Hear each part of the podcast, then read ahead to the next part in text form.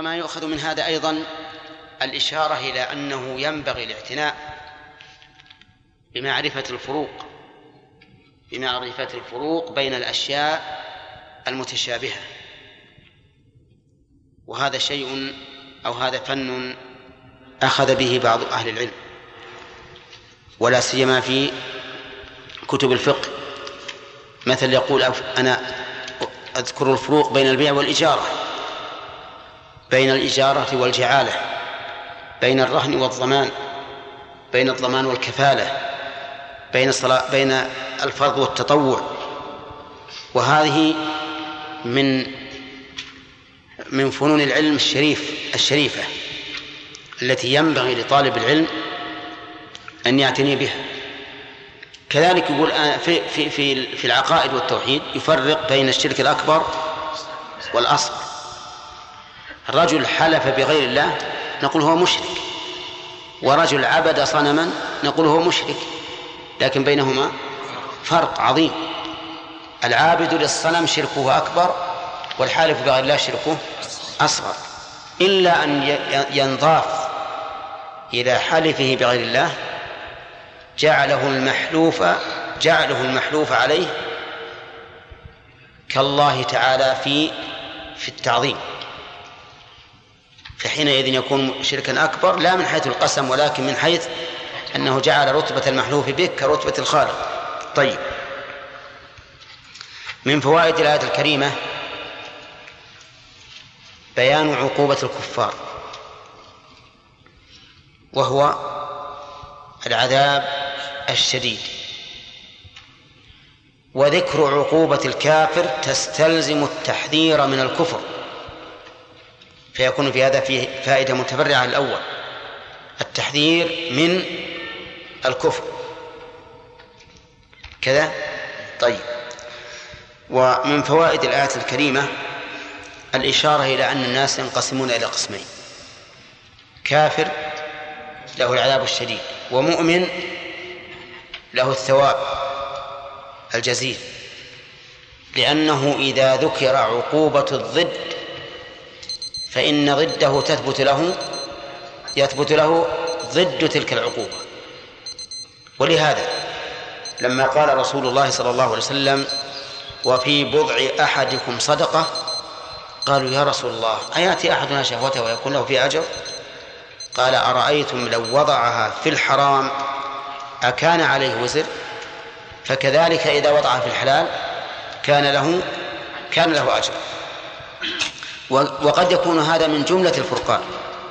من جملة الفرقان الذي يحصل حيث نفرق بين الكفار وبين المؤمنين. فكما اختلفوا وتفرقوا في أعمالهم فإنه يلزم أن يفترقوا في ثواب تلك الأعمال. نعم؟ طيب. لا يمكن نشوف ما يخاف. نكمل هذا الدرس القادم. نعم. مسألة الأشياء التعبدية التعبدية نعم نعم. يعني ما نعلم أن الله له فيها حكمة نعم. ولكن نحن ما أي نعم هذا لقصور أفهامنا. لقصور أفهامنا. يعني مثلا كون الصلاة أربع وأربع وثلاث اثنتين لم تكن ستا أو ثمانيا أو ما أشبه ذلك صحيح هذا العقل ما له فيه مجال. ولا يمكن. لكن لا نقول إنه ليس فيه حكمة. لا بد من حكمة لكن غير معلومة لنا. لكن قلنا أن من وفق يعني أنه جعل جعل من الحكمة ولكن كثير من العلماء ومن الناس ما يعرف حكمة هذه لأنها تعبدية نادر يعني نادر الشيء اللي ما يبلغه ما تبلغه عقول كل الناس هذا نادر. نادر. مثلا فالوضوء مسح الرأس إيه. ما نعلم الحكمة. لا نعلم له حكمة. كيف؟ له حكمة ظاهرة. لأن غسل الرأس يؤذي. أقول لأن غسل الرأس يؤذي. لو غسل الإنسان رأسه في الشعر ولا سيما في أيام الشتاء يتأذى كثيرا. ثم لو غسله أيضا الرأس عال على كل شيء. يتناثر الماء؟ ها؟ على كل بدنه وثيابه. ما يستفيد يعني. من الماء يستفيد؟ الإنسان المسح من المسح لا يستفيد تعبد الله. أي صح. إيه تعب. يستفيد. إذا هو تطهير إذا هو إذا هو هو تطهير وليس الغرض أيضا من الوضوء هو مجرد التطهير الحسي. لأنك تغسل يديك مثلا بعد الطعام غسلا بالصابون ثم إذا إذا أردت تتوضأ تغسلها تغسلها ثلاثا مع أنك الآن غسلتها. شيخ نعم. شيخ شيخ إنزال القرآن أحيانا يأتي التعبير مثلا في أنزلنا إليك أحيانا يعني أنزلنا عليك. نعم. يعني أنزل ونزل نعم. إليك أو عليك. هنا يعني من الفرق أي هو للتنوع. مثل أنزلنا إلى الكتاب أنزلنا باعتبار آخر آخر نزوله يعني نزول جملة. أنزله كله يعني إن كان هذا آخر ما نزل فواضح أنه تم القرآن كله. إذا كان ما هو آخر ما نزل فباعتبار أنه سيكمل. لأنه إذا إذا كمل كله صار كأنه نازل جملة واحدة لأن جملة الآن كلها نزلت. وأما إليك فهي تفيد الغاية يعني أن نهاية الإنزال إلى الرسول. وأما عليك فهي تفيد العلو والاستقرار ولهذا قال نزل به الروح الأمين على قلبك وهي أبلغ من إليك. لأن إذا وصلت حتى استقرت في القلب صارت أبلغ. نعم. أقول بأن المسلم الذي لا يمكن يعني ما وصل علمه أن يفرق بين الحكمة الحكمة من الحكمة من من حكم رب العالمين. نعم. فليس ال- الأحوط له أن أن يؤمن بأن كل ما فعله رب العالمين فهو يعني هذا واجب أن نؤمن بأن كل ما فعله يعني أو ب... أو شرعه فهو لحكمة لكن أحيانا نفهمه وأحيانا ما نفهمه. والمؤمن هو الذي يسلم للأحكام الشرعية سواء علم الحكم الحكمة أم لا. أما الذي لا يؤمن إلا علم الحكمة معناه ما آمن إلا بعقله. لا لا لم يؤمن بالشرع. نعم. شيخ الحلف بغير الله؟ آه، واحد حلف بغير الله بصدق اللسان يكون شرك أصغر. كيف؟ واحد حلف بغير الله لكن صدق اللسان ما قصد؟ لا لا لا يؤاخذكم الله باللغو في أيمانكم ولكن يؤاخذكم بما كسبت قلوبكم وبما عقدتم الأيمان. ولكن يجب أن ينزه لسانه عن القول المحرم. أما يبي يبتل يقول والنبي. نعم وقال له لا تحلف بالنبي فإنه شرك فيقول والنبي لا أحلف بالنبي. هو صحيح. نعم؟ المعروف عند السلف أنها من كلام الله. لكن ما أذكر حتى الآن وصفهما بأنهما من كتاب الله إنما وصفهما الله بأنها منزلة وأنها كتب. أما كلام الله بهذا ما ما فيه إلا القرآن واللي صريح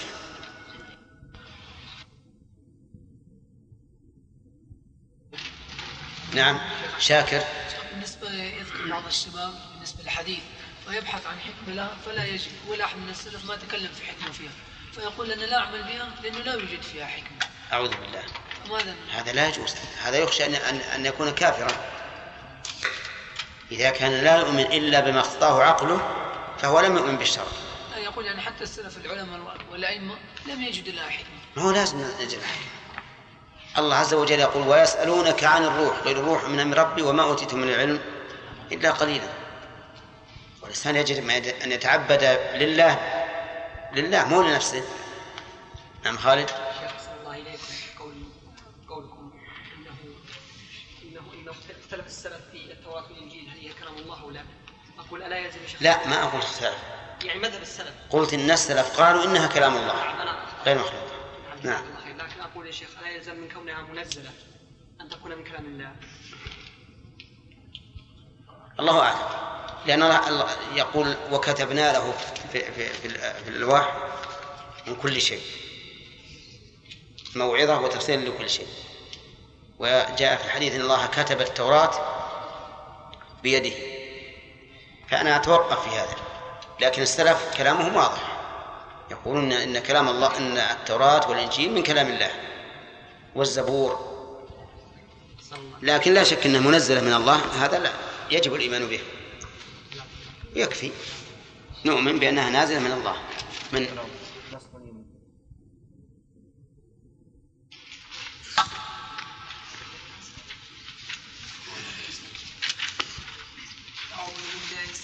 بالله من الشيطان الرجيم. إن الله لا يخفى عليه شيء في الأرض ولا في السماء.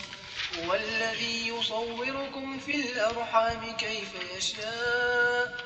لا إله إلا هو العزيز الحكيم. هو الذي أنزل عليك الكتاب منه آيات محكمات. هن أم الكتاب وأخر متشابهات فأما الذين في قلوبهم زيغ فيتبعون فيتبعون ما تشابه منه ابتغاء الفتنة وابتغاء تأويله وما يعلم تأويله إلا الله والراسخون في العلم يقولون آمنا به كل من عند ربنا وما يذكر إلا أولو الألباب. بس.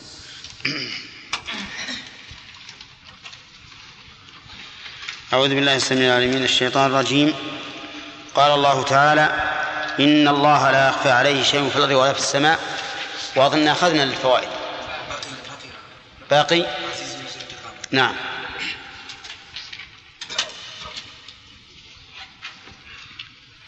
قال الله تعالى والله عزيز ذو انتقام.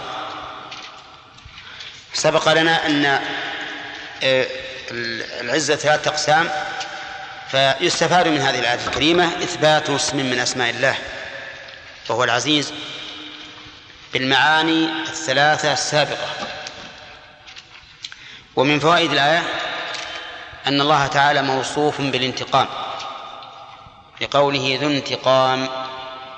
ولكنه ليس على سبيل الإطلاق بل هو منتقم ممن يستحق ذلك وهم المجرمون. كما قال الله تعالى إنا من المجرمين منتقمون. ولهذا لم يرد من أسماء الله المنتقم على سبيل على سبيل الإطلاق. وإنما الذي ورد مقيدا إنا من المجرمين منتقمون. أو ورد صفة منكرة مثل ذو انتقام أي صاحب انتقام وهذا لا يؤدي إلى أو لا يدل على الوصف المطلق أنه موصوف بالمنتقم لأن الانتقام يكون مدحا في موضعه وأما في غير موضعه فلا يكون مدحا فإذا كان الانتقام تقتضيه الحكمة صار ممدوحا وإلا فلا. ثم قال الله عز وجل إن الله لا يخفى عليه شيء في الأرض ولا في السماء. ها؟ درس جديد نعم. إن الله لا يخفى عليه شيء في الأرض ولا في السماء. هذه الجملة كما نرى خبرية مؤكدة بإن وخبرها منفي لا يخفى عليه شيء في الأرض ولا في السماء. والخفاء ضد الظهور وفي وفيها شيء نكرة في سياق النفي فتعم كل شيء في الأرض ولا في السماء متعلقة بيخفى يعني لا يخفى عليه شيء لا في هذا ولا في هذا والمراد بالأرض والسماء الجنس فيشمل الأراضين والسماوات جميعا. في هذه الآية الكريمة يخبر الله عز وجل بأنه لا يخفى عليه شيء في الأرض ولا في السماء. وهو وهي صفة سلبية المراد بها بيان كمال علمه.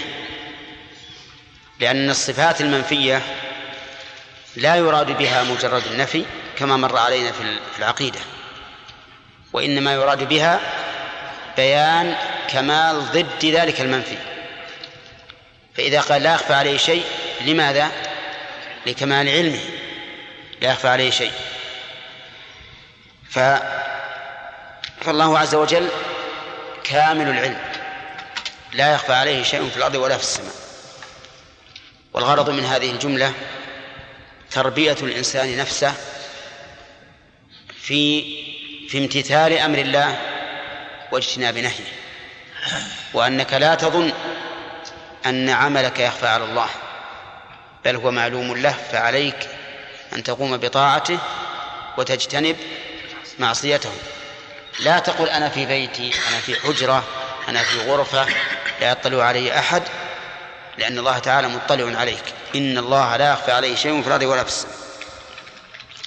طيب من فوائد الآية الكريمة التحذير من مخالفة الله. وكيف ذلك؟ خوفا من أن يعلم بك بمخالفتك إياه. ومن فوائد الآية الكريمة الرد على القدرية الذين يقولون إن الله لا يعلم الشيء الذي يفعله العبد إلا بعد وقوعه. وهؤلاء غلاتهم كما سبق. ومن فوائد الآية الكريمة أن الله تعالى عالم عالم بالكليات والجزئيات. مأخوذ من قوله شيء النكرة في سياق النفي فيعم كل شيء. ومن فوائد الآية الكريمة إثبات الأرض والسماء وهذا أمر معلوم. لكن إذا قال قائل وما غي وما سوى الأرض والسماء؟ هل يخفى على الله؟ الجواب لا. لكنه خص الأرض والسماء لأنه هو المشهود لنا. فنحن لا نشهد إلا الأرض والسماء. وما عدا ذلك لا نعلمه إلا عن طريق الغيب. فذكر الأرض والسماء. هل يمكن أن نقول إن من فوائد الآية أن صفات الله عز وجل إما منفية وإما مثبتة؟ الجواب نعم. وهذا قد سبق لنا تقسيمه في في التوحيد. وقلنا إن صفات الله عز وجل إما مثبتة وإما منفية. فالمثبتة يسمونها ثبوتية والمنفية يسمونها سلبية. وقلنا إن السلبية متضمنة لثبوت. لابد. ولكنه ينفى نقص ذلك الثابت. فلكمال علمه لا يخفى عليه شيء في الأرض ولا في السماء. ثم قال عز وجل هو الذي يصوركم في الأرحام. وهذا من جملة معلوماته التي تخفى على كثير من الناس وهي معلومة له. هو الذي يصوركم في الأرحام كيف يشاء. يصوركم أي يجعلكم على صورة معينة يختارها ويريدها. وقول يصوركم في الأرحام الأرحام جمع رحم وهو وعاء الجنين في بطن أمه. وقد بين الله تعالى في آية في في آية ثانية أن الجنين في بطن أمه في ظلمات ثلاث في ظلمات ثلاث. وهي ظلمة البطن وظلمة الرحم وظلمة المشيمة. المشيمة يعني الوعاء المائي الذي يكون فيه الجنين ويسمى عند العامة القمقم. نعم. طيب و وقوله في الأخ كيف يشاء؟ كيف يشاء؟ هذه حال من فاعل يشاء. يعني أنه يصورنا على أي كيفية شاء. على أي كيفية شاء. وأما قوله في الأرحام فهي حال من الضمير من الكاف يصوركم. يعني حال كونكم في الأرحام. وقوله كيف يشاء يعني لا خيار لنا في اختيار الصورة معينة للجنين الذي في البطن. ثم قال لا إله إلا هو العزيز الحكيم. هذه الجملة خبرية منفية مثبتة فيها الحصر الذي طريقه النفي والإثبات. والإله بمعنى مألوه وقوله إلا الضمير هو بدل من الخبر المحذوف أي لا إله حق إلا هو. وليس اسما من أسماء الله كما تقوله الصوفية الذين يدعون أنه هو اسم من أسماء الله ويدعون الله به فيقول هو هو هو كما وهذا من شطاحاتهم.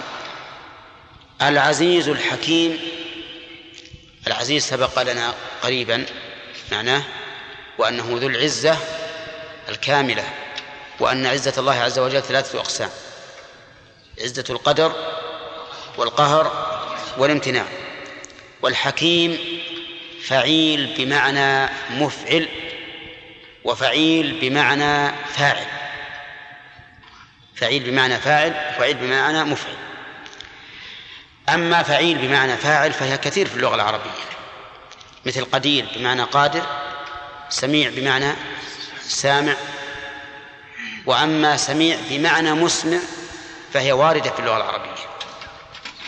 قال الشاعر أمن ريحانة الداعي السميع يؤرقني وأصحابي هجوع.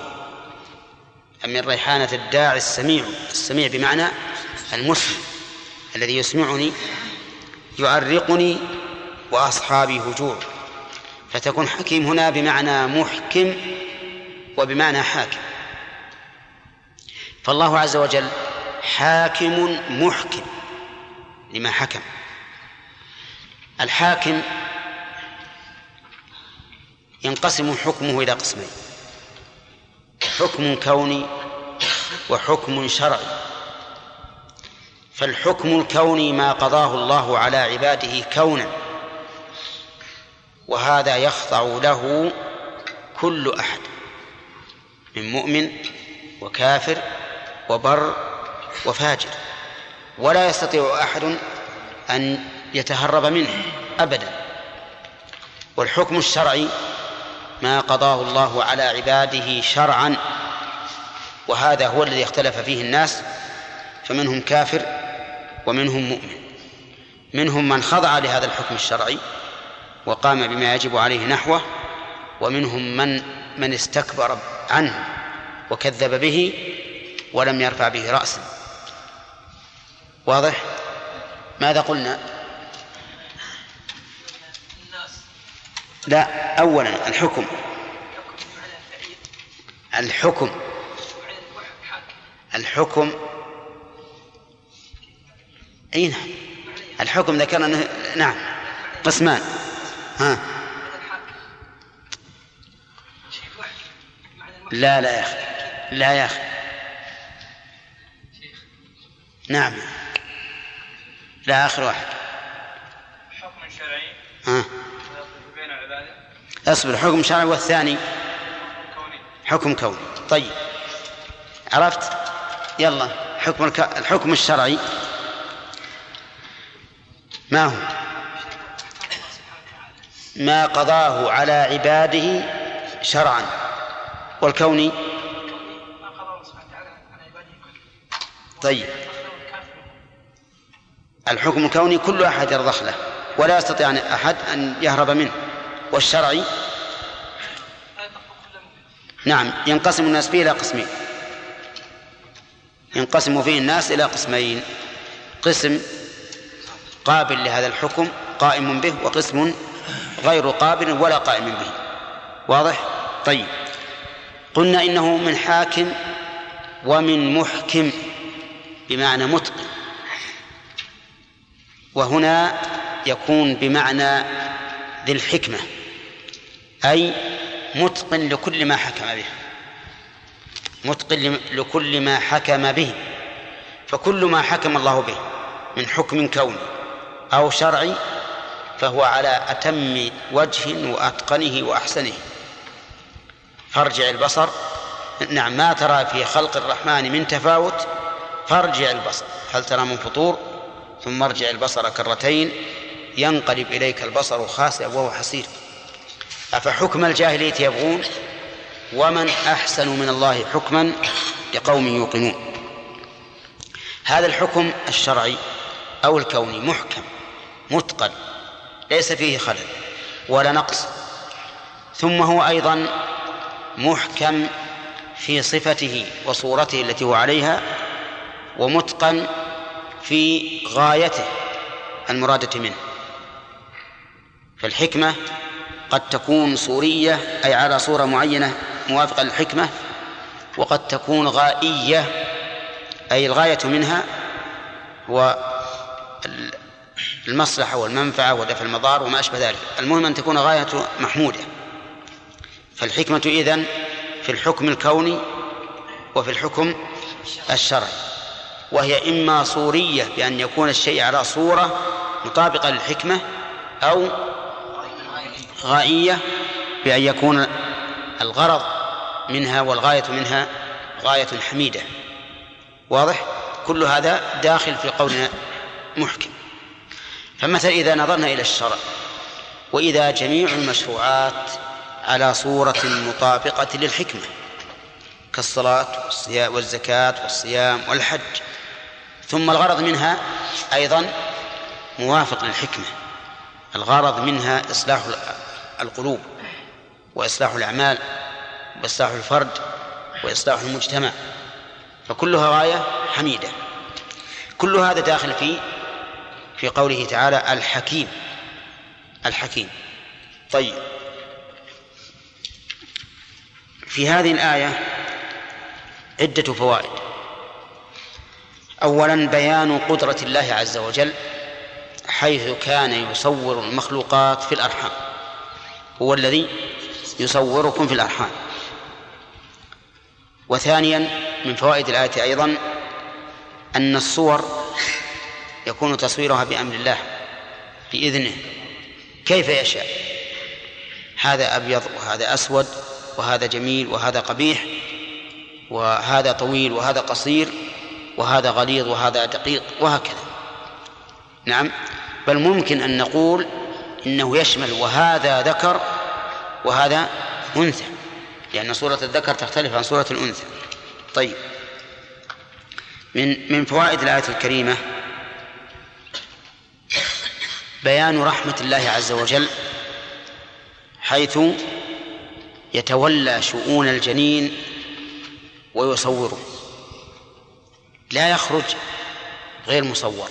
لو شاء الله لخرج الجنين غير مصور ثم صار يصور شيئا فشيئا كما ينمو عقله ولكن من حكمة الله ورحمته أنه لا يخرج إلا على الصورة التي أرادها الله عز وجل.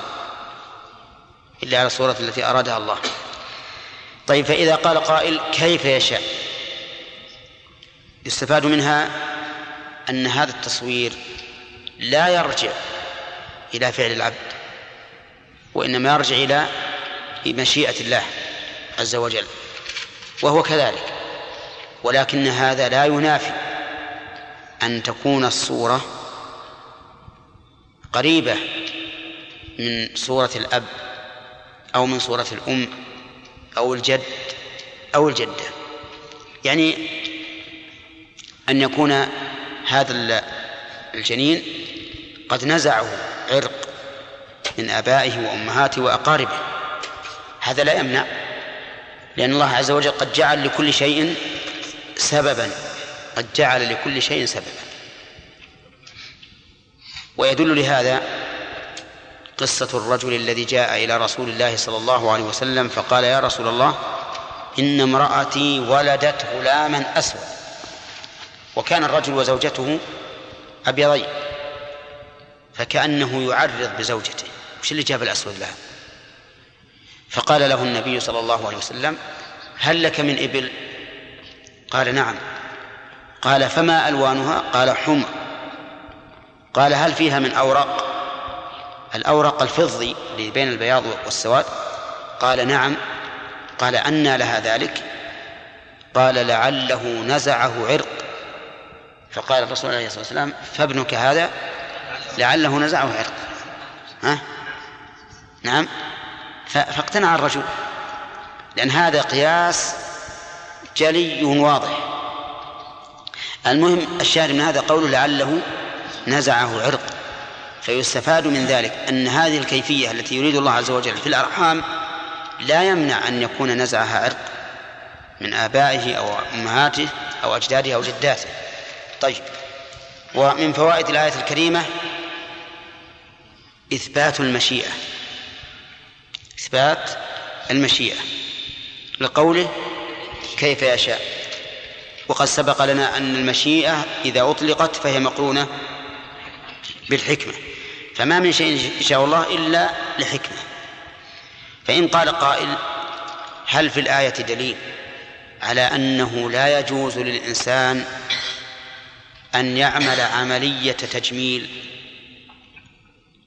لقوله كيف يشاء؟ حيث جعل التصوير راجعا إلى مشيئته وحده? نعم. قد وقد. يعني قد يقال وقد لا يقال. طيب. قد لا يقال لأن الله تعالى أخبر في آيات كثيرة بأنه يبسط, يبسط الرزق لمن يشاء يقبض ويبسط. ولا لا؟ يقدر ويبسط يعني يقدر يضيق. وهل نقول إن الإنسان ممنوع من أن يفعل الأسباب التي يكون بها بسط الرزق؟ نعم. لأن البسط راجع إلى مشيئة الله لا. لا نقول. ولكن نقول إن هناك فرق فرقا بين مسألة بسط الرزق وطلب البسط وبين هذه المسألة. لأن النصوص وردت بمنع التجميل. وردت بمنع التجميل. فقد ثبت عن النبي عليه الصلاة والسلام أنه لعن النامصة والمتنمصة والواشرة والمستوشرة والواشمة والمستوشمة. وهذا يدل على أن الإنسان ممنوع من التجميل. التجميل الذي يكون دائما أما التجميل الطارئ كتجمل المرأة بالحنة وشبهه هذا لا بأس به. طيب فإذا قال قائل هل في الآية ما يدل على منع رقع العيوب وإزالة العيوب؟ لقوله كيف يشاء.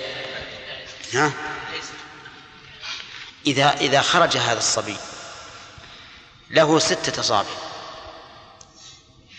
في كل يد. فهل يجوز أن نقطع الإصبع الزائد؟ نعم. الأخ عبد الله يقول لا. من اللي صوره؟ الله. إذن كيف يشاء دع هذا لمشيئة الله. نعم. إيه. يقال إن هذا ليس من باب التجميل. قطع هذا الإصبع مو من باب التجميل. لكن من باب إزالة العيب. التحسين والتجميل واحد يا شيخ من باب إزالة العيب. وإزالة العيب جاءت السنة بجوازه. فإن الرجل الذي أصيب أنفه وقطع أذن له الرسول عليه الصلاة والسلام أن يتخذ أنفا من ورق يعني من فضة فأنتنت. فأذن له أن يتخذ أنفا من ذهب من ذهب. لئلا يبقى أنفه مقطوعا فيه تشوه. فهذا يدل على أن إزالة العيب ليست كجلب الجمال التجميل لا يجوز والعيب نعم يجوز تجوز إزالته. العيب تجوز إزالته لأنه خلاف الأصل. وبناء على ذلك نقول يجوز قطع الأصبع الزائدة ولكن بعض أهل العلم صرح بالتحريم. وقال إنه يحرم إلا أنهم عللوا ذلك لأنه يخشى على من قطعت أصبعه أن يموت بنزيف الدم. وهذه العلة في زمن الحاضر منتفية وعلى هذا فيجوز قطع الأصبع الزائدة. طيب لو فرض أن هناك لحمة زائدة في الأذن أو في الرأس أو في الرقبة. أتجوز إزالتها؟ نعم نقول تجوز كالأصبع. هنا طيب ومن فوائد الآية الكريمة إثبات انفراد الله عز وجل بالألوهية. لقوله لا إله إلا هو.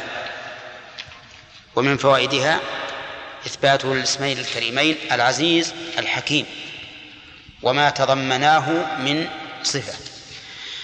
وقد مر علينا أن الاسم أن كل اسم من أسماء الله دال على الذات وعلى الوصف المشتق منه. كل اسم. فإن كان متعديا ففيه دلالة ثالثة وهي ها الأثر المترتب على ذلك.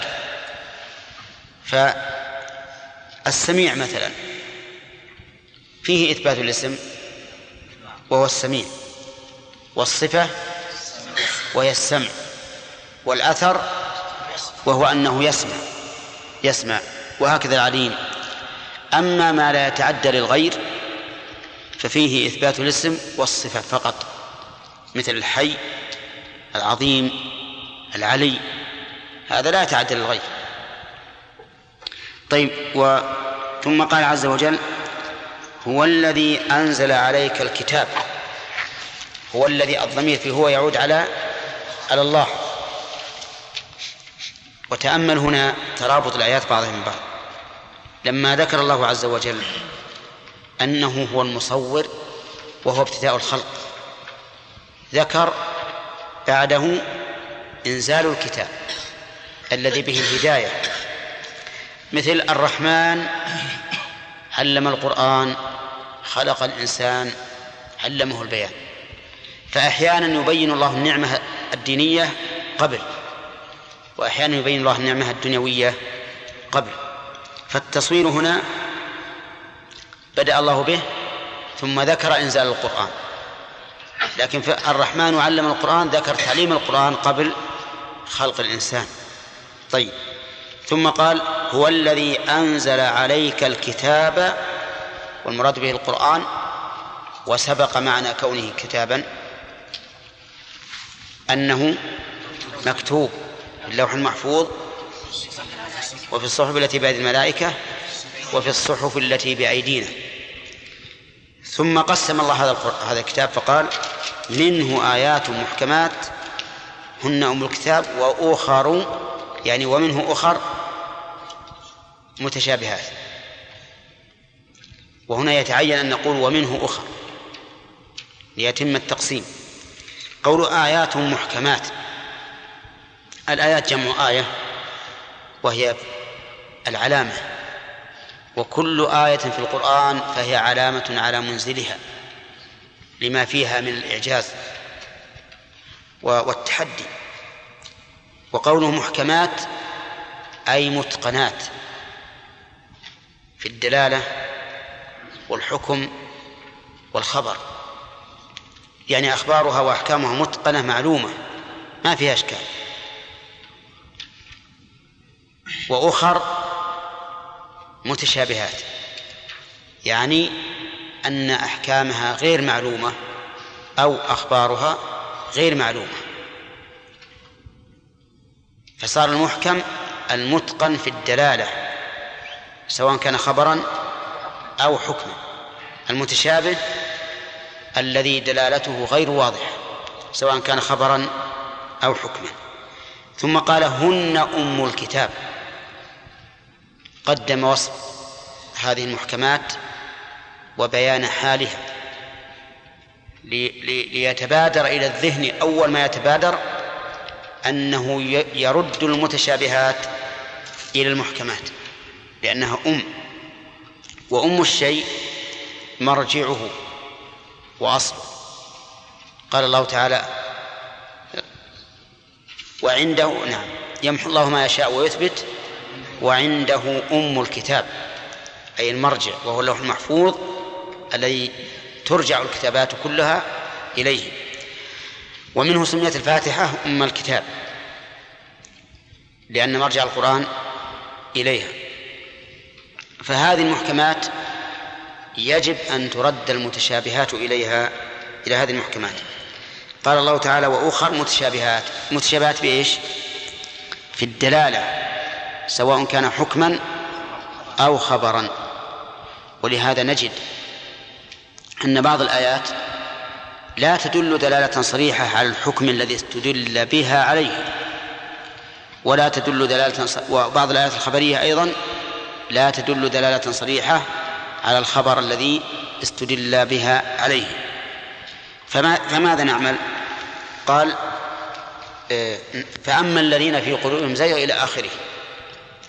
ينقسم الناس بالنسبة إلى هذه المتشابهات إلى قسمين. قسم يتبعون المتشابه ويضعونه أمام الناس. يعرضونه على الناس. يقول كيف كذا؟ كيف كذا؟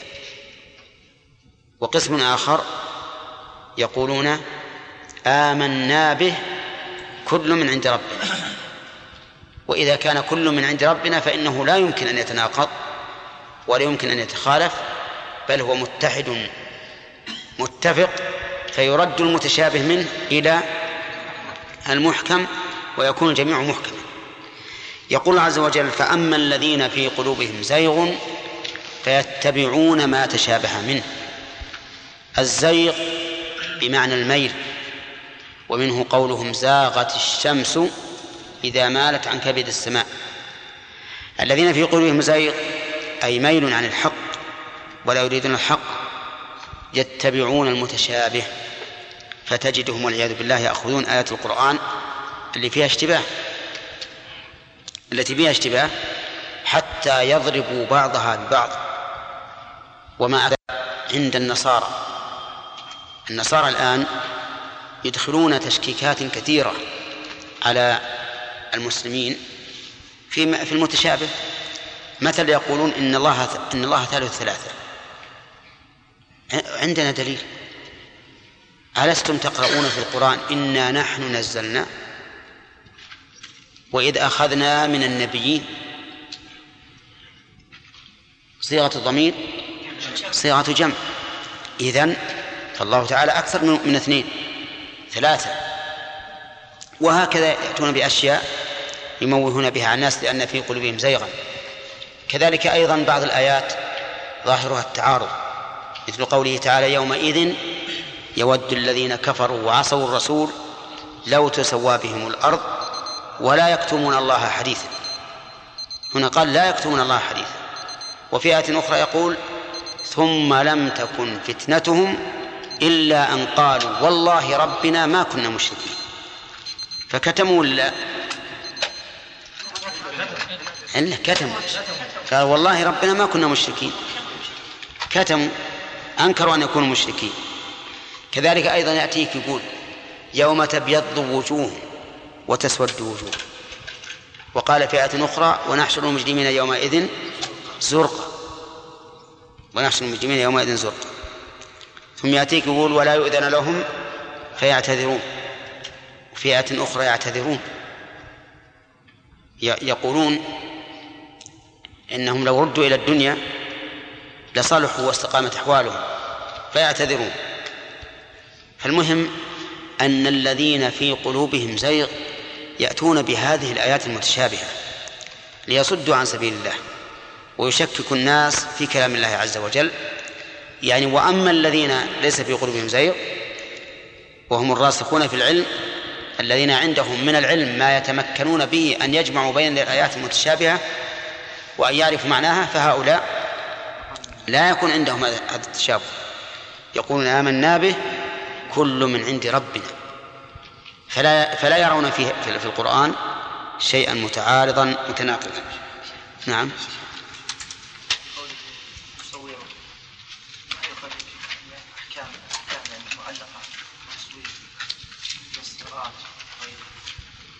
من إيش؟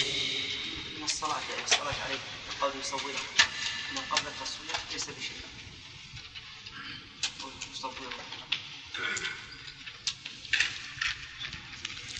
هل تؤخذ من هذا؟ يقول إن قوله يصوركم هل يؤخذ منها أن الجنين في بطن أمه لو سقط قبل أن يصور فليس له حكم؟ ها؟ ما يؤخذ أي ما يؤخذ. لأن الجنين ينطبق عليه اسم السنة في بداية أي والله ما ما هي واضحة. ما هي واضحة. نعم.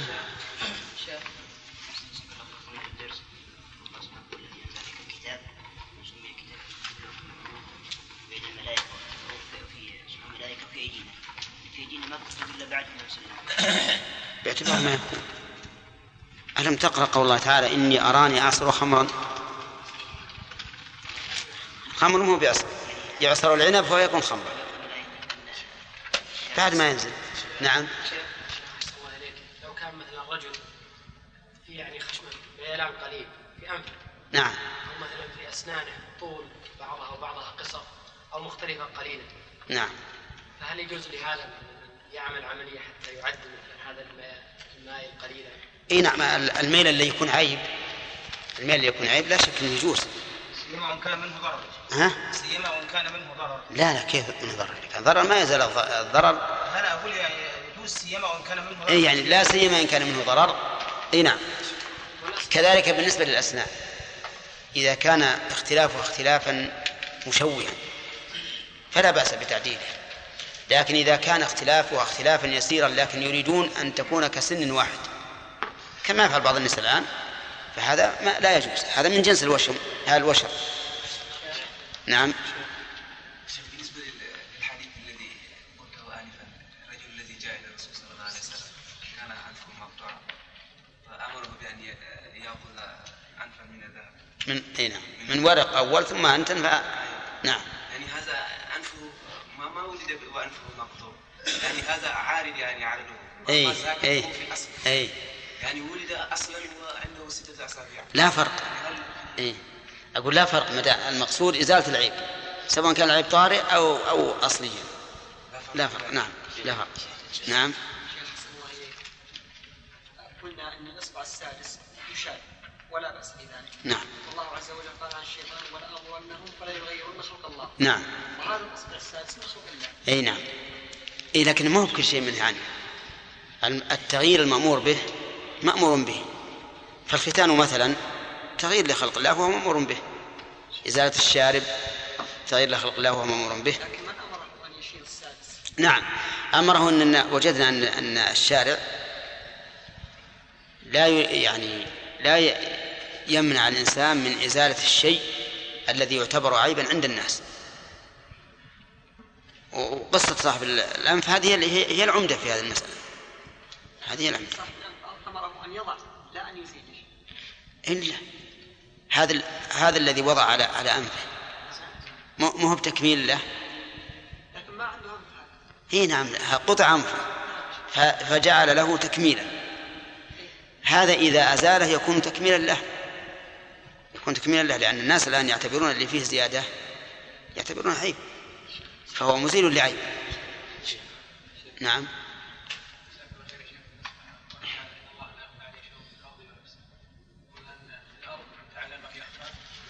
نعم. لا بشيء صفة لشيء. نعم.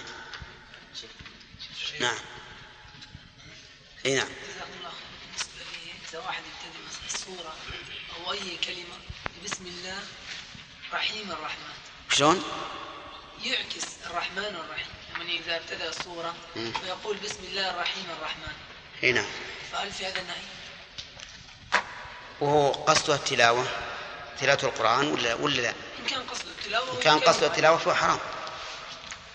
لأن القرآن مرتب في كلماته ومرتب في آياته أيضا. نعم ال- السور الصحيح ترتيب اجتهادي. يعني البسملة تعتبر آية من القرآن بعد معلوم البسملة اللي في أول السورة اي نعم. نعم. شيخ جزاكم الله خير. هناك من قال وأخر متشابهات أنها في الأسماء- الصفات. سيأتينا إن شاء الله تعالى هذا في في الفوائد. طيب يا شيخ أيضا سؤال. آه، الذي يأتي بال- بآيات آه، متع... يعني عنده فيها تعارض الرجيم هو الذي أنزل عليك الكتاب منه آيات محكمات. هن أم الكتاب وأخر متشابهات. فأما الذين في قلوبهم زيغ فيتبعون ما تشابه منه فيتبعون ما تشابه منه ابتغاء الفتنة وابتغاء تأويله وما يعلم تأويله إلا الله. والراسخون في العلم يقولون آمنا به كل من عند ربنا وما يذكر إلا أولو الألباب. أعوذ بالله من الشيطان الرجيم. قال الله تعالى هو الذي أنزل عليك الكتاب منه آيات محكمات هن أم الكتاب وأخرى متشابهات. سبق لنا أن الله سبحانه وتعالى بين أنه قسم القرآن إلى قسمين. آيات محكمات أي واضحات المعنى. لا تخفى لا يخفى معناهن على أحد. والثاني آيات مشتبهات فيهن خفاء في الدلالة أو في التعارض بينهن وبين غيرهن أو غير ذلك من أسباب التشابه. وهذه هذه الآيات المتشابهات انقسم الناس فيها إلى قسمين. قسم في قلوبهم زيغ أي ميل عن الحق فهؤلاء اتبعوا المتشابه. وصاروا يأتون بالمتشابه يلبسون به على الناس وابتغاء الفتنة. وكذلك ابتغاء تأويله أي طلب تأويله لما يريد لما يريدون هم لا لما, لا لما يريد الله عز وجل. وهذا كثير. كل أهل البدع من الرافضة والخوارج والمعتزلة والجهمية وغيرهم كلهم اتبعوا ما تشابه منه اتبعوا ما تشابه منه لكن من مقل ومستكثر. فهؤلاء يتبعون ما تشابه لهذين الغرضين أو لأحدهما. ما هما؟ ابتغاء الفتنة أي صد الناس عن دين الله لأن الفتنة بمعنى الصد عن دين الله كما قال الله تعالى إن الذين فتنوا المؤمنين والمؤمنات ثم لم يتوبوا فلهم عذاب جهنم. فتنوهم يعني صدوهم عن دين الله ثم لم يتوبوا فلهم عذاب جهنم. وابتغاء تأويله أي طلب تأويله لما يريدون هم يفسرونه على مرادهم لا على مراد الله سبحانه وتعالى. يقول الله عز وجل آه نعم. وسبق لنا أيضا أن قوله وأخر ليست معطوفة على قوله آيات منه آيات محكمات لفساد المعنى وأن أخر مبتدأ خبره محذوف يعني ومنه أخر متشابهات. وذكرنا لها نظيرا وهو قوله تعالى فمنهم شقي وسعيد. فإن سعيد هنا غير معط... ليست معطوفة على شقي. لأنها لو كانت معطوفة عليها لفسد التقسيم. ولكن التقدير منهم شقي ومنهم سعيد. هذا أيضا منه آيات محكمات ومنه أخر متشابهات. طيب الاشتباه الاشتباه قلنا إنه يكون اشتباه في المعنى يكون المعنى غير واضح. أو اشتباه في التعارض. يظن الظان أن القرآن يعارض بعضه بعضا. وذكرنا من ذلك أمثلة فيما سبق. كيف الله يهديكم؟ ذكرنا. ذكرنا أمثلة. وأعجبنا. وأعجبنا عنها. وقلنا لا يمكن ابدا أن يكون في القرآن شيء متعارض اطلاقا. لا يمكن. لأن الله عز وجل يقول لو كان من عند غير الله لوجدوا فيه اختلافا كثيرا. يعني ولما كان من عند الله لم يكن فيه اختلاف فهو يصدق بعضه بعضا. ولكن التعارض الذي قد يفهمه من يفهمه من الناس يكون إما لقصور في العلم أو قصور في الفهم هذا اثنين. أو تقصير في التدبر هذه ثلاثة. أو سوء ظن. أو سوء ظن بحيث يظن أن القرآن يتعارض فإذا ظن هذا الظن لم يوفق للجمع بين النصوص. يحرم الخير لأنه ظن ما لا يليق بالقرآن. فهذا هو أسباب ظن التعارض ممن يظن التعارض. أسباب أربعة. ها؟ هي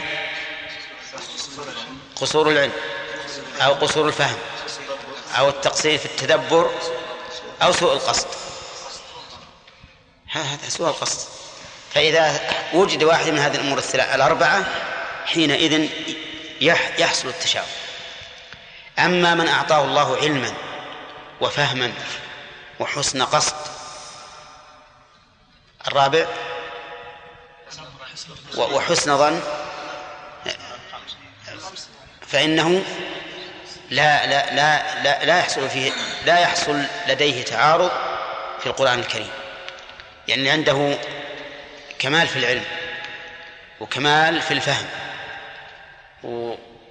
ونشاط في التدبر وحسن نية وقصد فهذا يوفق يوفقه الله تعالى فيعرف كيف يجمع بين ما ظاهره التعارض أو كيف يعرف هذا المتشابه.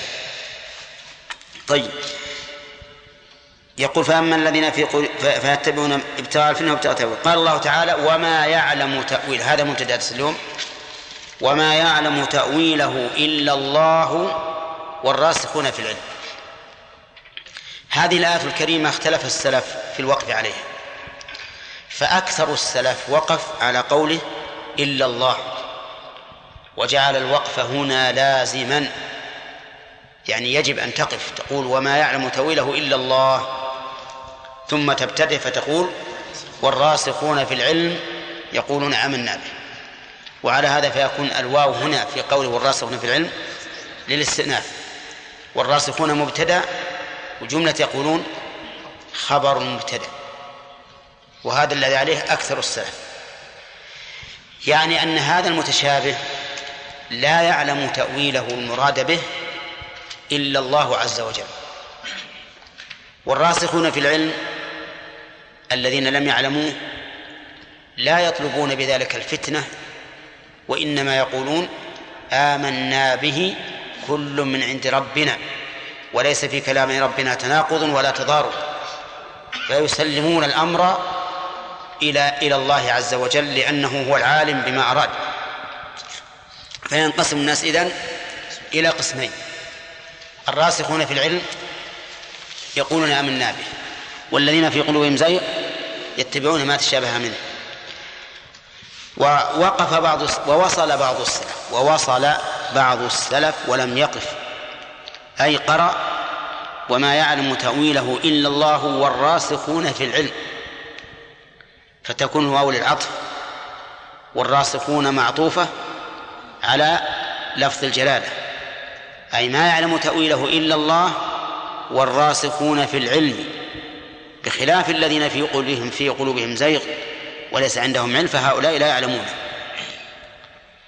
والحقيقة أن ظاهر القراءتين ظاهره أن ظاهرهما التعارض لأن القراءة الأولى تقتضي أنه لا يعلم تأويل هذا المتشابه إلا الله. يرحمك الله. والقراءة الثانية تقتضي أن هذا المتشابه يعلم تأويله الله والراسخون في العلم. فيكون في ظاهر القولين التعارض ولكن الصحيح أنه لا تعارض بينهما.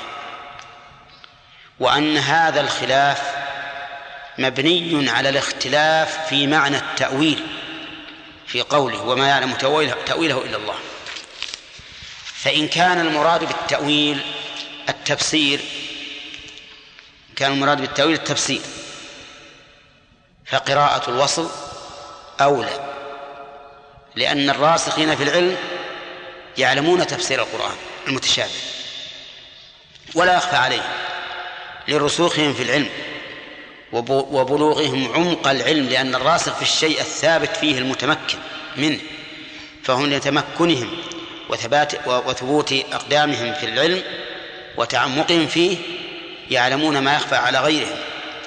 فإذا جعلنا التأويل بمعنى التفسير فقراءة الوصل أولى قراءة الوصل أولى. أما إذا جعلنا التأويل بمعنى العاقبة والغاية المجهولة فالوقف على إلا الله أولى. لأن عاقبة هذا المتشابه وما يؤول إليه أمر مجهول لكل الخلق. فإذا قال قائل الآن نطلب نطلب أمرين. الأمر الأول أن. التأويل يكون بمعنى التفسير والأمر الثاني أن التأويل يكون بمعنى العاقبة المجهولة التي لا يعلمها إلا الله. الجواب على ذلك أن نقول نعم لا بد من هذا وهو موجود في القرآن. هو موجود في القرآن. أولا التأويل بمعنى التفسير.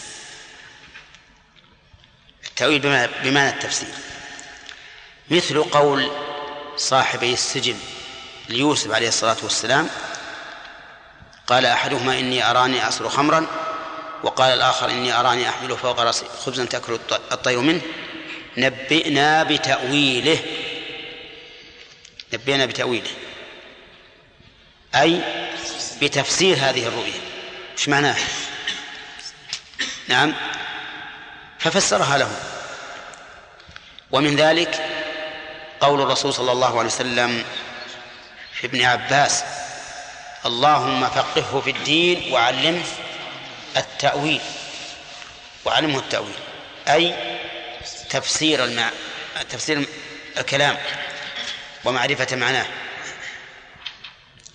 وأما التأويل بمعنى العاقبة فمنه قوله تعالى هل ينظرون إلا تأويله؟ يوم يأتي تأويله يقول الذين نسوه من قبل قد جاءت رسل ربنا بالحق. فقوله هل ينظرون إلى تأويله يعني عاقبته وما يؤول إليه. يوم يأتي تأويله يعني يأتي تأتي عاقبته التي وعدوا بها. يقول الذين نسوه من قبل قد جاءت رسل ربنا بالحق.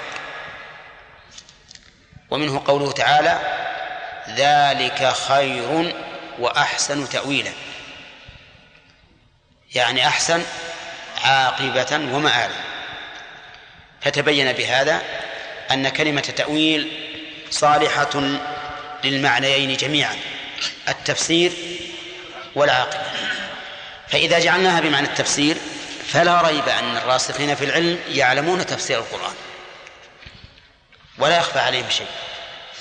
ولا يمكن بأي حال من الأحوال أن ينزل الله سبحانه وتعالى على عباده كتابا يسألهم عنه يوم القيامة وهم لا يعرفون معناه. نعم. أليس كذلك؟ لا يمكن أبدا أن ينزل عليهم كتابا يسألهم عنه يوم القيامة وهم لا يعرفون معناه. صحيح أنه قد لا يعرفه البعض لكن الراسخون في العلم لا بد أن يعلموه وإلا لبطلت الحجة. فلا بد من معرفة من معرفة هذا الكتاب المنزل على رسول الله صلى الله عليه وسلم. وأما إذا قلنا بأن التأويل ما آل إليه الأمر وما كان عليه في نفس الواقع مما هو مجهول لنا فهنا يتعين الوقوف على قوله وما يعلم تأويله إلا الله. نعم. واعلم أن كثيرا من الناس الذين يتكلموا في العقائد فسروا المتشابه بآيات الصفات. قالوا إن المتشابهات هن آيات الصفات ولكن لا شك أن تفسير المتشابهات بآيات الصفات على الإطلاق ليس بسديد ولا بصحيح. لأن آيات الصفات معلومة مجهولة. معلومة مجهولة. فهي من حيث المعنى معلومة. ولا يمكن أن يخاطبنا الله عز وجل ويحدثنا عن نفسه بأمر مجهول لا نستفيد منه. وليس من وليس هو بالنسبة إلينا إلا كنسبة الحروف الهجائية. التي ليس فيها معنى. هذا غير ممكن إطلاقا. نعم هي مجهولة من جهة أخرى. وهي الحقيقة والكيفية التي هي عليها فهذا مجهول لنا. لا نعلم كيفية الله ولا ندرك حقيقته. لا نعلم كيف وجه الله ولا ندرك حقيقته. لا ندرك حقيقة علم الله عز وجل ولا ندرك كل صفاته لا ندرك حقيقة حقائقها. لأن الله يقول ولا يحيطون به علما. فمن زعم أن آيات الصفات من المتشابه على سبيل الإطلاق فقد أخطأ. والواجب إيش؟ الواجب التفصيل. فنقول إن أردت بكونها من المتشابه تشابه الحقيقة التي هي عليها فأنت مصيب. فأنت مصيب. وإن أردت بالمتشابه تشابه المعنى وأن معناها مجهول لنا فأنت مخطئ غاية الخطأ. وقد ذهب إلى هذا من ذهب من الناس وقال إن آيات الصفات وأحاديثها مجهولة. لا نعلمها. لا يعلمها رسول الله صلى الله عليه وسلم ولا أبو بكر ولا عمر ولا عثمان ولا علي ولا ابن مسعود ولا ابن عباس ولا فقهاء الصحابة ولا فقهاء التابعين ولا أئمة الإسلام. كلهم لا يدرون ما معناه. تقول لهم ما معنى استواء العرش؟ فيقول الله أعلم. ما معنى يد الله فوق بل يداه يقول الله أعلم. ما معنى يبقى وجه ربك؟ الله أعلم. كل شيء الله أعلم. كل ما يتعلق بصفات الله يقول الله أعلم. ولا ريب أن هذا القول في غاية ما يكون من السقوط. وإن كان بعض الناس يظن أنه مذهب أهل السنة أو أنه مذهب السلف حتى أدى بهم الأمر إلى هذه الكلمة الكاذبة. طريقة السلف أسلم وطريقة الخلف أعلم وأحكم. وهذه الجملة والقضية من أكذب القضايا. أن تكون طريقة السلف أسلم وطريقة الخلف أعلم وأحكم. لكن نقول طريقة السلف أسلم وأعلم وأحكم. المهم أن من الناس من يظن أن مذهب السلف هو التفويض وعدم معرفة المعنى وعدم الكلام به. حتى النبي صلى الله عليه وسلم على زعمهم يقول يضحك الله إلى رجلين يقتل أحدهما الآخر كلاهما يدخل الجنة. لو سألته وقلت يا رسول الله ما معنى يضحك؟ قال ما أدري.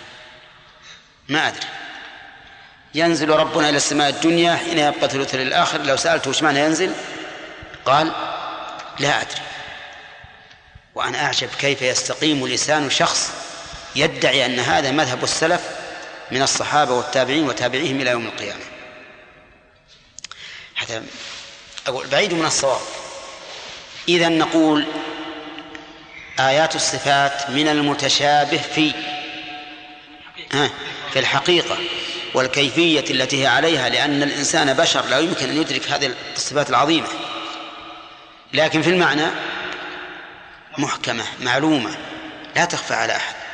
كلنا يعرف ما معنى العلم كلنا يعرف ما معنى الاستواء كلنا يعرف ما معنى الوجه ما معنى اليد؟ ولهذا قال الإمام مالك رحمه الله قوله المشهور الذي روي عن عن شيخه قال إن الاستواء غير مجهول والكيف غير معقول والإيمان به واجب والسؤال عنه بدعة. متشابه في الحقيقة وغير متشابه. كيف يعني؟ صحيح. متشابه في هل الدلالة؟ كان باقي على على الأسئلة يا عبد الرحمن. بس عشان هذه موجود في نفس مو سؤال. عشان تعليق في نفس الآية. طيب أنت أنا قلت فهمتم تقولون نعم. نعم ما نريد ان نعلم لكن في بعض الأشياء كما ذكره. إيه لكن إذا إذا قلت أفهمتم وقال بعضكم نعم وسكت الباقون معناه أنهم كلهم فاهمين. الواجب على من لا يفهم لا. إذا قلت أنا فهمت معناه أن انقطع الكلام اللي عندي. فإذا قلت فهمت وأنتم ما فهمتوا لازم تبي- تبينون. أقول مثلا نحن نعلم معنى ال- العين. ولا لا؟ لكن حقيقة عين الله وكيفيتها معلومة ولا غير معلومة؟ غير معلوم يعني ما ندري أعيننا معروفة مكونة من طبقات متعددة ومن عروق ومن كذا ومن كذا ومن كذا معروفة لكن عين الله لا يمكن أن تقول فيها هكذا. مجهولة لك. كذا؟ طيب. إذن هي حقيقتها غير معلومة. لكن معنى العين وهي التي يحصل بها النظر والرؤية أمر معلوم. أمر معلوم. يد الله عز وجل هي معلومة لنا؟ معلومة الحقيقة. لا. هي معروف اليد معروفة والأصابع معروفة والقبض باليد, باليد معروف والأخذ باليد معروف. كذا ولا لا؟ لكن حقيقة هذه اليد وكيفيتها ما ما تستطيع تتكلم فيها. ولا, ولا ومن ادعى العلم بها فهو كاذب. من ادعى العلم بها فهو كاذب. هذا معنى الحقائق. فالحقائق شيء والمعاني شيء آخر. وثيقوا بأننا لو نقول إننا لا نعلم معاني آيات الصفات أنه سيفوتنا آه، ثلاثون في المئة من معاني القرآن أو أكثر. لأن لأن ما تجد ما تكاد تجد آية إلا وفيها اسم من أسماء الله أو صفة من صفاته. نعم. طيب. يقول وما يعلم تأويله إلا الله والراسخون في العلم. من الراسخون في العلم؟ الثابتون. الذين وصلوا إلى عمقه عمق العلم لأن الرسوخ في الأصل الثبوت والاستقرار.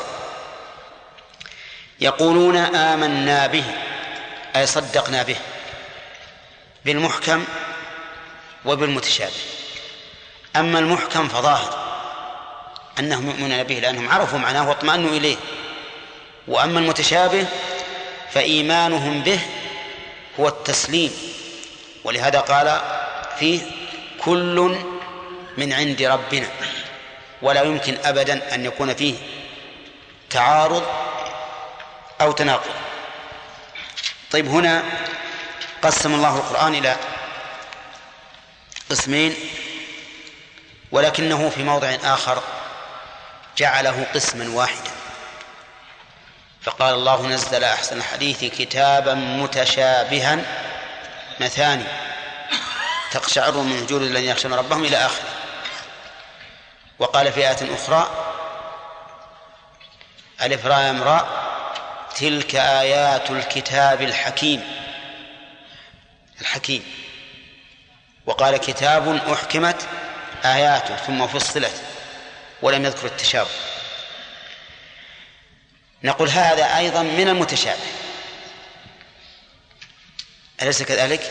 لأنه كيف يوصف القرآن بأوصاف ظاهرها التعارض فنقول الراسخون في العلم يعلمون أن لا تعارض فيقولون المتشابه الذي وصف به القرآن غير مقرون بالمحكم يراد به التشابه في الكمال والجودة والهداية. نعم في الكمال والجودة والهداية. فهو متشابه. كل آياته متشابهة. كلها كاملة بلاغة. كلها كاملة في الخبر. كاملة في الأمر والنهي. فهو متشابه من حيث إيش؟ الكمال والجودة والأحكام والأخبار وغير ذلك. محكم إذا ذكرت المحكم بدون ذكر المتشابه فأمر واضح أنه متقن. متقن ليس فيه تناقض ولا تعارض ولا كذب في خبر ولا جور في حكم. فإذا ذكر الإحكام والتشابه حمل الإحكام على معنى والتشابه على معنى آخر. يحمل الإحكام على إيش؟ على الوضوح. إذا ذكر الإحكام والتشابه لأن لما ذكر الإحكام وذكر التشابه صار قسي صار كل واحد منهما قسيما للآخر. فإذا كان تشابه وش قسيمه الواضح الواضح المعنى آه، الواضح البين. فمنه آيات محكمات أي بينات واضحات. وأخر متشابهات قسيمتها ضدها. واضح الآن؟ طيب. يقول الله عز وجل وما يذكر إلا أولو الألباب. ما نافية. يذكر أصلها يتذكر. لكن قلبت التاء ذالا وأدغمت في الذال. الأخرى. صارت وما يذكر أي لا يتعظ وينتفع بالقرآن إلا أولو الألباب أي إلا أصحاب العقول. لأن الألباب جمع لب واللب هو العقل والمراد بالعقل هنا عقل الإدراك أو عقل التصرف أو الأمران. أه؟ يشمل. لكن الأهم عقل التصرف عقل الإدراك الذي ضده الجنون وعقل التصرف الذي ضده السفة السفة. فالذي يتذكر بالقرآن هو الإنسان الذي أعطاه الله عقلا يدرك به الأشياء وأعطاه الله تعالى رشدا يحسن به التصرف. هذا هو يتذكر وأما من أعطاه الله عقلا يدرك به الأشياء وهو العقل المضاد للجنون ولم يعطه عقلا يحسن به التصرف وهو العقل المضاد للسفة فهذا لا ينتفع بالقرآن. لا ينتفع إلا العاقل عقل إدراك وعقل تصرف. في هذه الآية الآية الكريمة فوائد جليلة كثيرة. أولا أن هذا القرآن كلام الله. لقوله تعالى هو الذي أنزل عليك الكتاب. فإن قال قائل يرد عليك وأنزلنا الحديد فيه بأس شديد. أنزل من السماء ماء.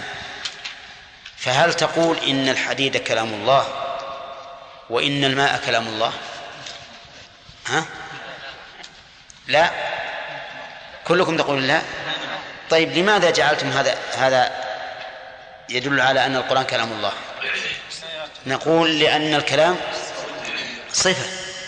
لا تقوم بذاتها لا تقوم إلا بمتكلم بخلاف الماء وبخلاف الحديد فإنه عين قائمة بنفسه فتكون مخلوقة وأما القرآن فليس فليس بمخلوق لأنه صفة الخالق عز وجل والمخلوق شيء بائن عن الخالق منفصل عنه. لكن الكلام صفة هي فعله صفة هي فعله فليست مخلوقة. طيب من فوائد الآية الكريمة إثبات علو الله عز وجل.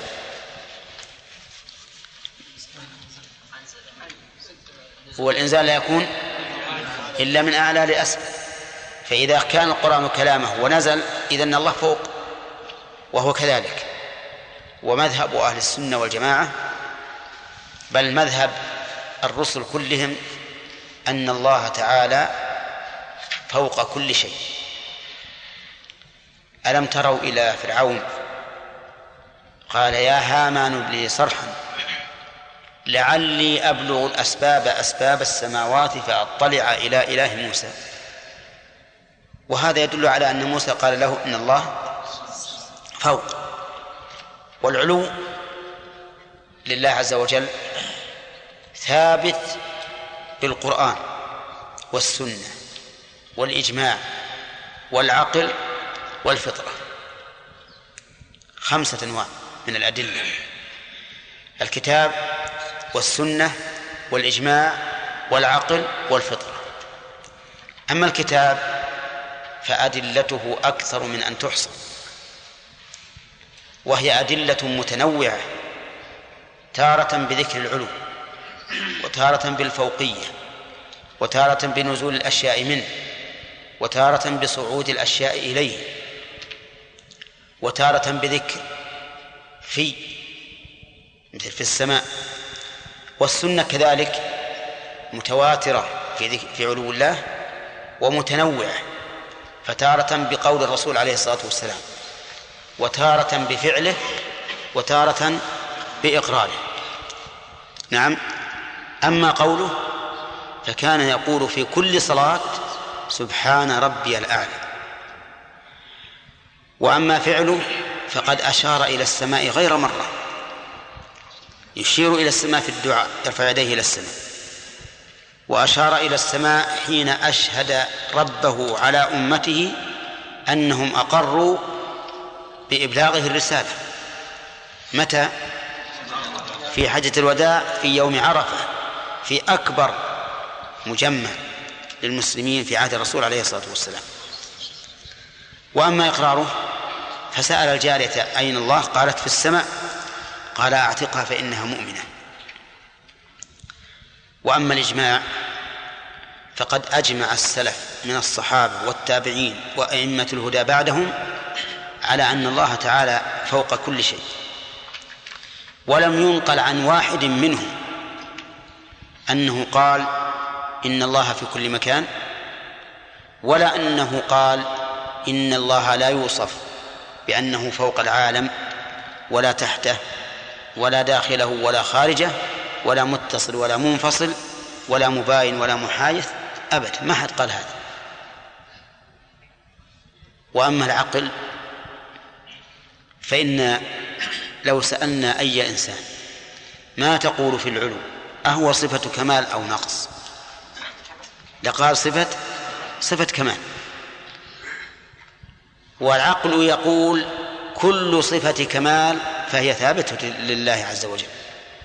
فيثبت العلو لله بدلالة العقل من هذه الناحية. ولا لا؟ طيب أما الفطرة فحدث ولا حرج.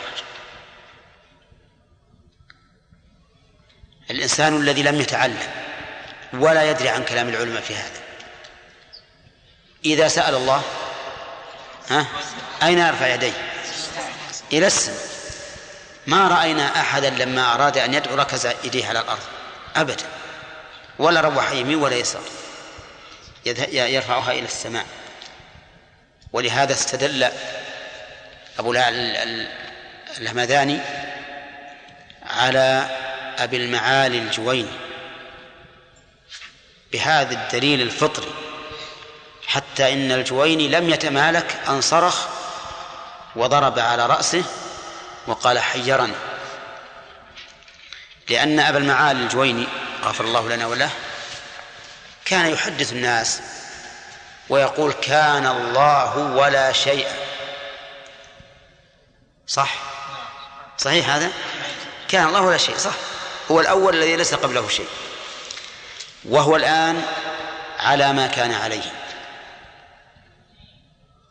شوف الكلمة هذه موهمة. ماذا يريد وهو الآن ما كان عليه؟ يعني غير مستوى على العرش. لأن العرش لم يكن وقد كان الله لا شيء وهو الآن على ما كان عليه إذن فلم يستوى على العرش. فقال له أبو العلاء الهمداني قال له يا يا أستاذ دعنا من ذكر العرش. لأن الاستواء على العرش دليله غير غير عقلي. لا عقلي ولا فطري. الاستواء العرش دليله سمع لأنه لولا أن الله أخبرنا أنه استوى على العرش ما علمنا ذلك. ولا علمنا عن العرش كل ما نعلم عنه. أخبرنا عن هذه الضرورة التي نجدها في نفوسنا. ما قال عارف قط يا الله إلا وجد من قلبه ضرورة بطلب العلو. كل واحد بيسأل الله يقول يا الله وين يروح قلبه؟ للعلو فصرخ. ضرب على رأسه. قال حيرني لأنه لا يجد جوابا على هذه عن هذه الفطرة. فعلو الله ولله الحمد قد دل عليه الكتاب والسنة والإجماع والعقل والفطرة ولولا قول من اجتالتهم الشياطين ما كان يحلم الإنسان أو يفكر في أن الله تعالى في كل شيء في كل مكان. أبدا. ولا يطرأ على باله. ولا يفكر أننا نسلب الله عنه كل صفة كل صفة. فنقول لا فوق العالم ولا تحته. ولا يمين العالم ولا شمال العالم. ولا داخل العالم ولا خارج العالم. ولا متصل بالعالم ولا منفصل عن العالم. وين يروح؟ عدم. أعوذ بالله. والغريب أن هؤلاء يرون أنهم نزه الله. نزه الله. وهم لو قيل لهم صفوا لنا العدم ما وجدت أحسن من هذا الوصف. نسأل الله أن لا يزيغ قلوبنا. إذن العلو علو الله عز وجل ثابت ها بخمسة أدلة أنواع. ما هي أفراد؟ أفرادها لا تحصى لكن أنواعها خمسة. الكتاب والسنة والإجماع والعقل والفطرة طيب. نعم.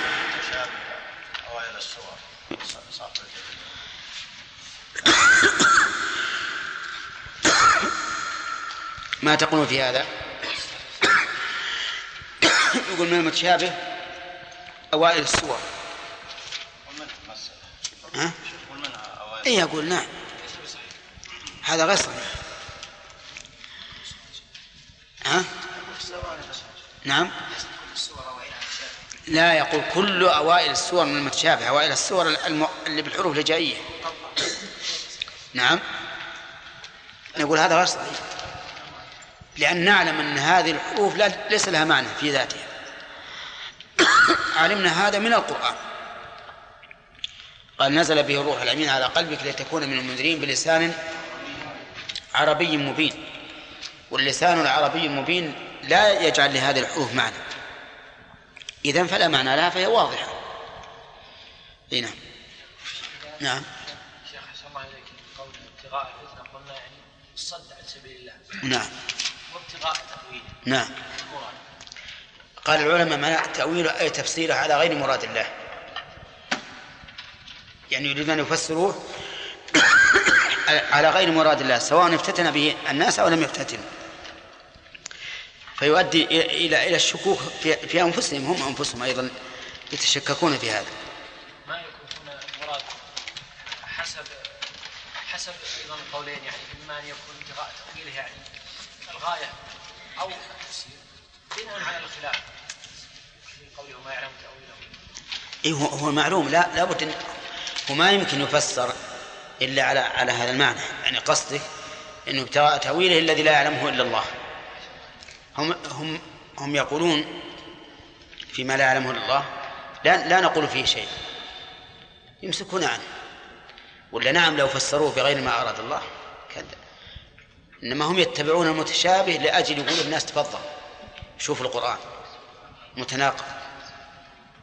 أو يجيبون آيات مثل غير واضحة المعنى ثم يفسرونها بما يريدون هم.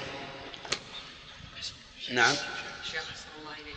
إذا قلنا إن ابتغاء تأويله يحرفونه على غير مراد الله مراد الله عز وجل. نعم. ألا يكون ناخذ من هذه الآية أن أن أن التأويل يأتي مع التحريف يبي يجينا إن شاء الله تعالى بال- بالفوائد. نعم.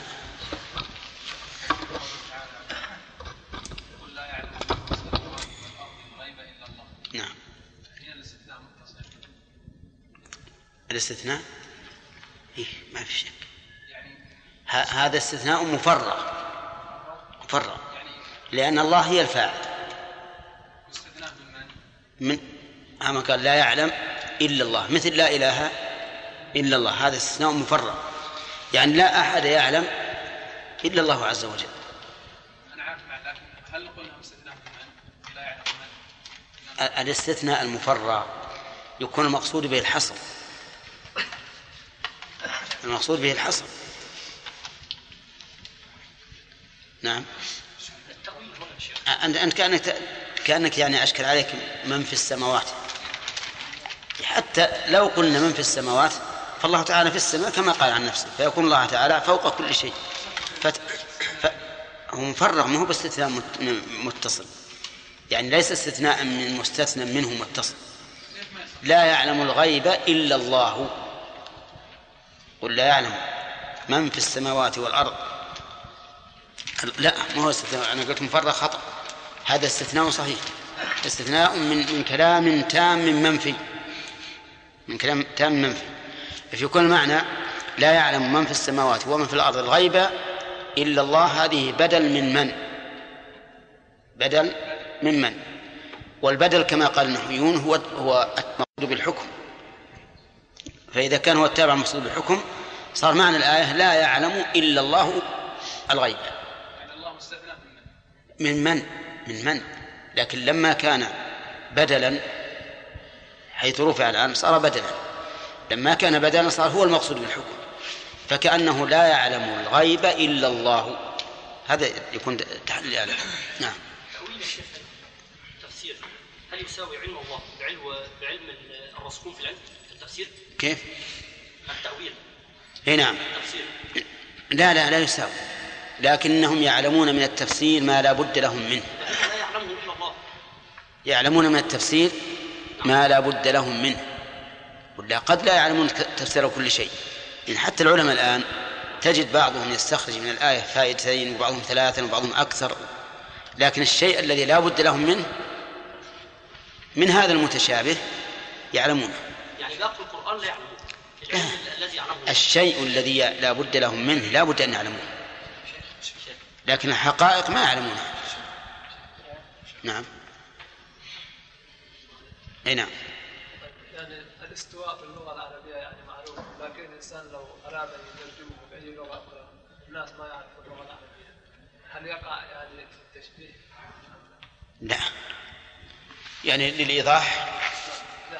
ما ما, ما في مانع.